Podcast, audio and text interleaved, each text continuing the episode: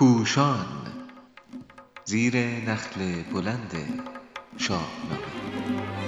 شاهنامه خانی از زبان فردوسی خردمند. شماره هفتاد و چهارم مرز شکنی. چاپ شده در روزنامه ستاره صبح در تاریخ سوم اردیبهشت ماه 99 نویسنده علیرضا قراباغی گوینده کیمیا کرامت. تدوین صدا کیمیا کرامت. لشکرکشی کاووس به مازندران با منش زال خردمند سازگار نبود. حتی اگر آن لشکرکشی را تلاش برای نابود کردن دیوان بنامیم انگیزه کاووس دستیابی توسعه طلبانه به سرزمینی سرسبز بود که بسیار ددمنشانه آغاز شد. زن و کودک و مرد با دستوار نیافت از سر تیغ او زینها همی سوخت و غارت همی کرد شهر بیالود بر جای تریاک زهر.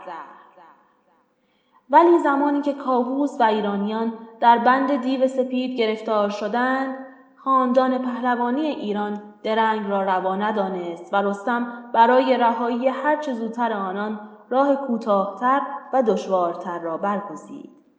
آیا می توان گفت رستم این نماد امید و پناه ایرانیان هم در مرز شکنی و دستاندازی به آنچه از آن دیگران است همانند کاووس به داشته های دیگران دستاندازی کرد؟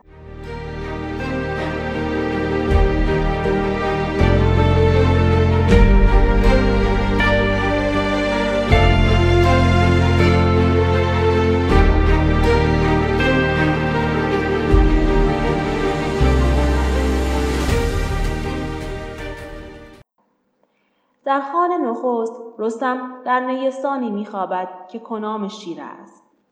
چو یک پاس بگذشت رند شیر به سوی کنام خود آمد دلیر. شیر بیگانه ای را در خانه خود می‌بیند و خودش نیز سرانجام کشته می‌شود. آیا رستم مرز خانه شیر را شکسته است؟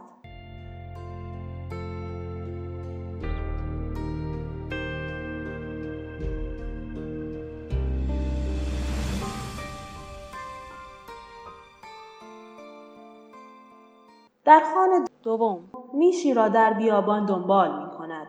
آبشخور او را مییابد و از آن چشمه سیراب می شود. آیا رستم حق میش را زیر پا گذاشته است؟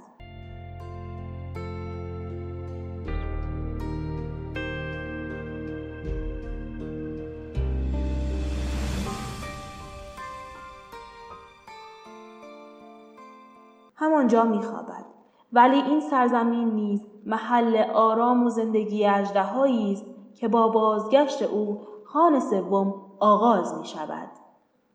ز دشت اندر آمد یکی اژدها کز او پیل هرگز نبودی رها. بدان جایگه بودش آرامگاه نکردی ز بیمش بر او دیو راه.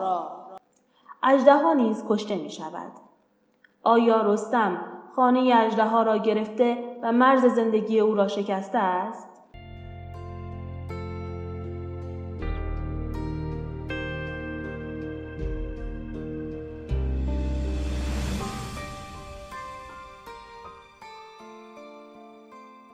در خوان چهارم پهلوان به سرزمین جادوگری می‌رسد و بساط او را هم به هم میریزد. فرود آمد از اسب و زین برگرفت به مرغ و به نان اندر آمد شگفت. سرانجام زن جادوگر نیز به دو نیم می شود آیا رستم چارچوب زندگی شخصی او را در هم شکسته است؟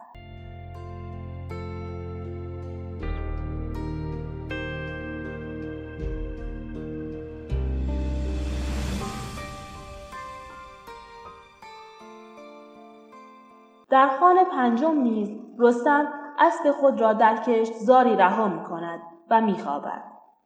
زمانی که صاحب کشتزار می رسد به پیلتن بانگ می زند.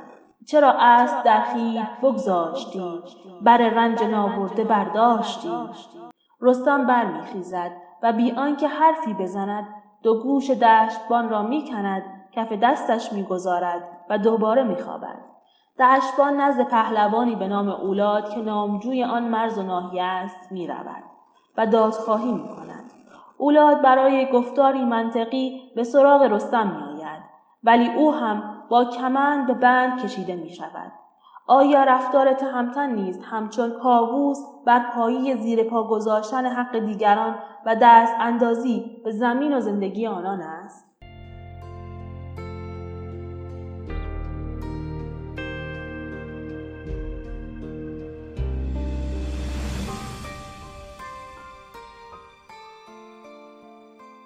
فردوسی خردمند در هر مورد با ظرافت نشان می دهد که رستم بیگانه با منش توسعه طلبانه کاووس تنها از خود دفاع می کند تا به هدف آزاد کردن ایرانیان برسد. در خان نخست این شیر است که قصد جان رخش را می کند و با دست و دندان او از پادر می آید. در خان دوم رستم بر نیش آفرین بسیار می خاند. تو را هر که یازد به تیر و کمان شکست کمان باد و تیر گمان. در خان سوم اژدهاست که بیهوده می‌گوید زمین و آسمان اینجا صد فرسنگ در صد فرسنگ از آن من است. در خان چهارم عجوزه جادوگر است که خود را به شکل میگساری دیبارو در میآورد و می‌خواهد رستم را بفریبد.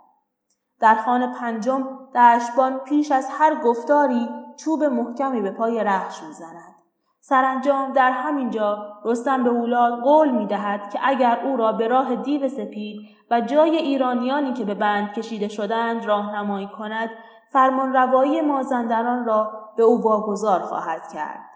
در پایان هفت خان نیز جهان پهلوان به پیمان خود وفا می کند و نشان می دهد که چشمداشتی به سرزمین و داشته دیگران ندارد.